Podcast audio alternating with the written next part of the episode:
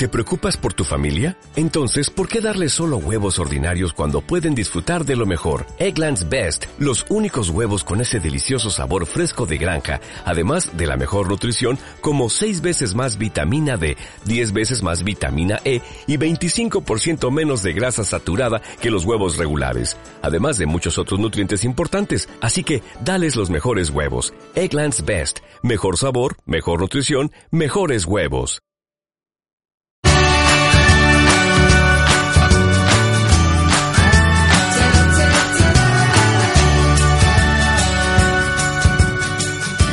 Muy buenas y bienvenidos al capítulo número 9 del podcast Marketing y Atención al Cliente. Mi nombre es Daniel Ramírez y en esta ocasión os voy a hablar sobre inteligencia emocional, siempre desde la perspectiva del, marketing y desde la perspectiva de la atención al cliente. Bueno, eh, hace unos días eh, me encontraba navegando por internet y dio la casualidad que me topé con un, con una página de, de, formadores, de, de, educadores, un poco de pedagogía también. Y bueno, me topé con una frase que hablaba, o mejor dicho, decía algo así como, ¿de qué sirve que un niño sepa colocar Neptuno en el universo si no sabe dónde poner su tristeza o su rabia? Es una frase que, que ha escrito José María Toro en su libro La sabiduría de vivir. En fin, eh, a lo que voy, ¿no? Eh, es muy importante en la vida de, cualquier ser humano conocer eh, cuáles son las emociones, cuáles, eh, pues, qué papel juegan en su vida, cómo controlarlas, saber dónde están los límites, qué hacer una vez tú sientas un, tipo de emoción es una cosa que hoy día está muy de moda en los colegios, ya se está, parece ser que se está introduciendo en los programas de educación, lo que es la, inteligencia emocional. Y bueno, eh, los psicólogos yo creo que ya llevan un, tiempo haciendo alarde de, de, esta, eh, de esta materia, ¿no? La inteligencia emocional es un pilar fundamental en nuestras vidas para, pues bueno, para controlar nuestro, nuestra vida cotidiana, nuestro día a día. Eh, Así que yo voy a hacer un poco el ejercicio eh, para aquel, aquella persona vaga que diga, bueno, me voy a poner ahora a buscar de qué van cada, cada emoción, de qué va cada cosa, y bueno, pues os voy a hacer un pequeño resumen en podcast de las eh, principales emociones, las más básicas, y os voy a contar un poco de qué van, porque a veces se nos olvida, y cuando tenemos un problema en la vida, o incluso con un cliente, eh, no sabemos abordarlo en, en condiciones, de una buena forma adecuada, ¿no? Por tanto, yo os voy a contar de qué van esas emociones y os voy a contar, bueno, pues eh, desde mi perspectiva de perspectiva de marketing, eh, cómo, eh, cómo se pues bueno, cómo se pone en práctica algunas cosas para la atención al cliente, etcétera, etcétera. Bueno, vamos a empezar por, por una que es la más, la más corta, la más fugaz, ¿no? Que es la, sorpresa, que es un breve estado emocional que es resultado de un evento inesperado. Normalmente es espontánea, es involuntaria, no la podemos controlar y, ojo, la sorpresa es con frecuencia pues expresada eh, por solo una fracción de segundo.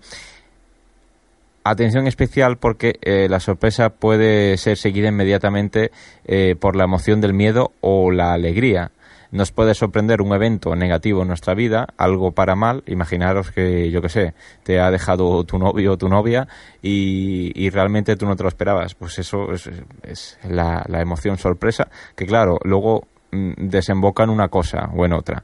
Eh, o, por ejemplo, la sorpresa de que te ha tocado la lotería, ¿no?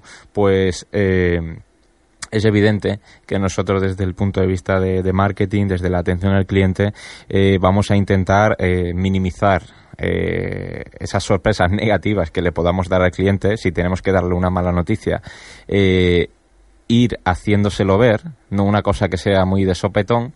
Y bueno, si es una alegría, pues todo lo contrario, ¿no? Que sea algo que ni siquiera se espere. Nada de andar rondando eh, posibles expectativas, decirle, oye, pues puede ser que, que, que, este fin de semana te salga gratis, puede ser que esto te vaya a hacer así. No, hacer que sea una sorpresa así de, sopetón.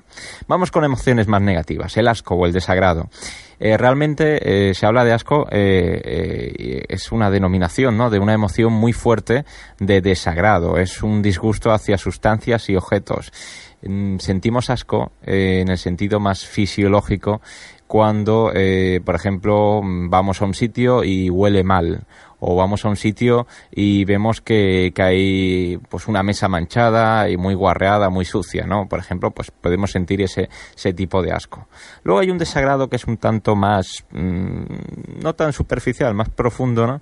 Que es como un rechazo a, algo, ¿no? Tal vez eso, mmm, pues genere a lo mejor cierto miedo o algo que no estamos acostumbrados, pero creo que eso se cataloga de otra manera. En el sentido estricto de la emoción asco o desagrado es esa emoción, esa emoción eh, que, sentimos hacia pues algo que nos disgusta, ¿no? Una sustancia, un objeto que esté en mal estado eh, o sea pues aberrante hacia nuestra hacia nuestra vista. Imaginaros, esto es un ejemplo muy muy muy vasto, muy burdo. Imaginaros que en un parque de bolas de estos de un chiquipar, ¿no? Típico, hay un consolador. Imaginaros que la cara de, de, de asco, ¿no? De un padre. Además, eh, no solo asco desagrado, sino que detrás vendría ira, una ira hacia eh, el sitio donde, donde ha ido. Es un ejemplo muy vasto, ¿no? Pero es importante conocerlo. ¿no? La tristeza es un estado afectivo eh, que se provoca normalmente por el decaimiento de, la moral. ¿no? Normalmente nos sentimos tristes también con respecto a la imagen que tenemos de nosotros mismos. A veces la autoestima eh, juega un papel muy importante en esta tristeza. Es la expresión del dolor eh, afectivo mediante el llanto, el rostro abatido, la falta de apetito. Eh, suele, suele darse una tristeza.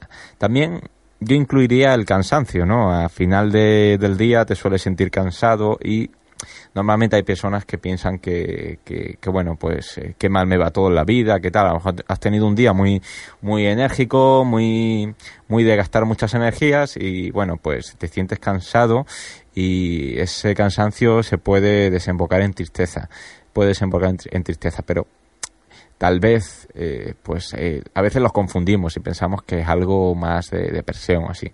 A menudo eh, nos sentimos tristes sobre todo cuando nuestras expectativas también no se ven cumplidas. Ojo, aquí entra en juego eh, las expectativas que nosotros como empresa, como organización, estamos transmitiendo a nuestro posible cliente o a nuestro cliente actual. Entonces, eh, aquí es cuando las circunstancias de la vida son más dolorosas que alegres, en la tristeza hay que controlar las expectativas. Esto no me voy a cansar de repetirlo. Hay que eh, dosificar eh, las cosas que nosotros estamos ofreciendo. Si podemos jugar con la sorpresa, a veces es mejor, ¿no? Porque es una expectativa que no tenías hecha el cuerpo a ella y, bueno, y de repente has superado todo. Vamos a hablar de, de, del, bueno, de la, de la ira, ahora es lo que toca, que es una emoción que se expresa a través del resentimiento, la irritabilidad la ira se vuelve el sentimiento predominante en el comportamiento cuando una persona pues hace la decisión consciente ¿no? de, de tomar acción para detener inmediatamente el comportamiento amenazante de otra fuerza externa a veces estamos cabreados por cualquier asunto o incluso alguien que nos está irritando demasiado porque habla fuerte, porque está haciendo algo, un comportamiento no adecuado a tu entender a veces, ¿eh? Puede ser muy subjetivo, así lo queremos, la ira. Y eh, bueno, pues pensamos que este comportamiento tan extremo, en la ira, el enfado, eh, pues eh, esa acción que tú tomes va a remitir esa fuerza externa que nosotros pensamos que es una amenaza. A veces puede serla, a veces no. Imaginaros que estáis en un, en un, en un restaurante, ¿vale? Yo os voy a poner muchos ejemplos de, restaurantes y de negocios de, cara al público. Y bueno, pues eh, ha estado haciendo todo mal eh, durante la, la velada el, camarero o el metre encargado de atender tu mesa y bueno pues eh, encima eh, mete la pata y te, te, te tira encima eh, un café, te tira encima una copa de vino y bueno pues con eso tú ya te sientes amenazado. Nosotros como seres humanos que, que funcionamos a veces muy de forma instintiva y también mediante los las emociones, por eso el hecho del podcast de la inteligencia emocional, pues pensamos que es que, que este camarero o este metre tiene algo en contra nuestra. Eh, por tanto, eh, ese sentirse amenazado eh, tiene que dar una respuesta hacia esa fuerza externa, ¿no? Enfadándote, irritándote, elevando el tono de voz, etcétera, etcétera. El miedo El miedo es una emoción que está caracterizada por, eh, por una intensa sensación desagradable que provoca, que está provocada ¿no? por la percepción de un peligro real o supuesto presente, futuro e incluso pasado. Es una emoción primaria que se deriva de la aversión natural al riesgo o la amenaza y se manifiesta en todos los animales y evidentemente nosotros como también somos animales nos incluimos en él, el ser humano también. La máxima expresión del miedo es el terror Además, el miedo está relacionado con la ansiedad. Suele ocurrir que eh, a veces, eh, bueno, pues se puede percibir un miedo que es eh, hacia un peligro real, ¿no? O bueno, a veces lo mismo desconocidos también, lo desconocido, lo que no tenemos conciencia de que está ahí, nos genera, nos genera esa, esa ansiedad, ¿no? esa respuesta en ansiedad en nuestro cuerpo pues bueno, simplemente a la oscuridad, simplemente a que estamos siendo un sitio donde eh, los precios no son muy visibles y pensamos que, que, bueno, pues nos van a clavar literalmente, nos van a hacer un, nos van a dar una cuenta exageradamente alta con respecto a lo que hemos pedido o, o cualquier tipo de elemento que pueda condicionar nuestro miedo o imaginaros, pues, mm, no sé, un servicio, ¿no? Un servicio al, al público, eh, una financiación, por ejemplo, un tipo de servicio que tú le estés prestando que no sea del todo transparente. Por eso, por eso, sobre todo donde hay dinero, pues hay que tratar de, de ser lo más, lo más transparente posible, ¿no? Saber que nuestra, nuestra transacción, nuestro, nuestra acción como clientes va a ser lo más, lo menos arriesgada posible.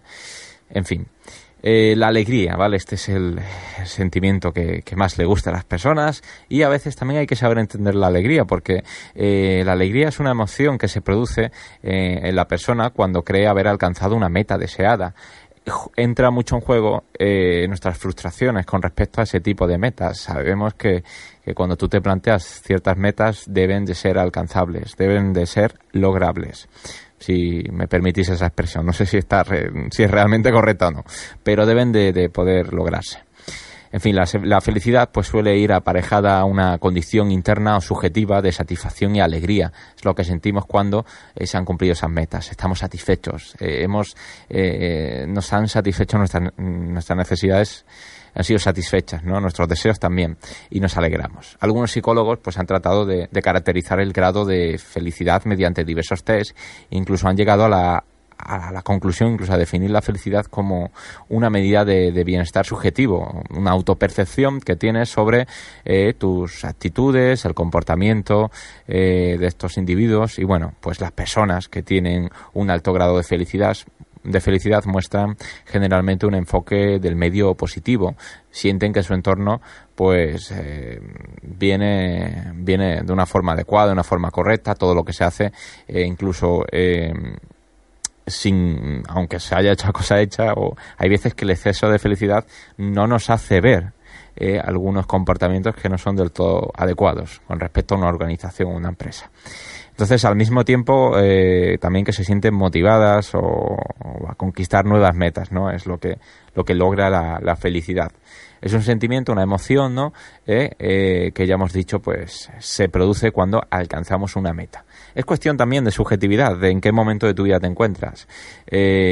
hay emociones que llevan a otras, que pueden agravar el problema o la situación, y hay otras que son más de, de bueno, pues de, de aplacar, ¿no? De aplacar lo, negativo. Eh, estas son las, pues, eh, las emociones más básicas. Luego hay otras que son más profundas, son subemociones, depende de la eh, de, de, cómo lo catalogues, ¿no? Hay una que me gusta mucho que es la envidia. Y, me gusta mucho, pero en el sentido de que, de que bien canalizada te puede llevar a otra parte. La envidia es algo natural, la envidia es algo sano. A veces, ¿no?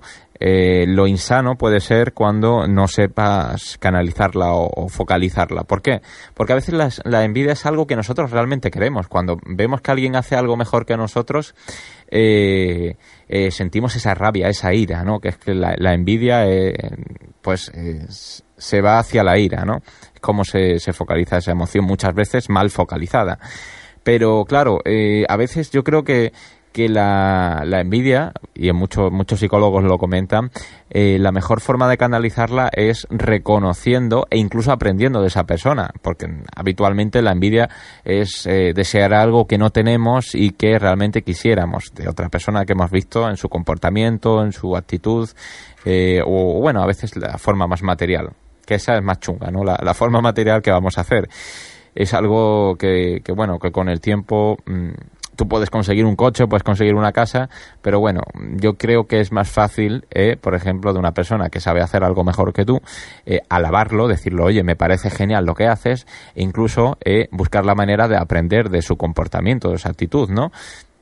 bueno, es una forma ¿no? de, llevar a cabo eh, de una forma positiva la, la, envidia ¿no? que sentimos. Que bueno, es una emoción tan natural como otra cualquiera, eso, eso no cabe la menor duda.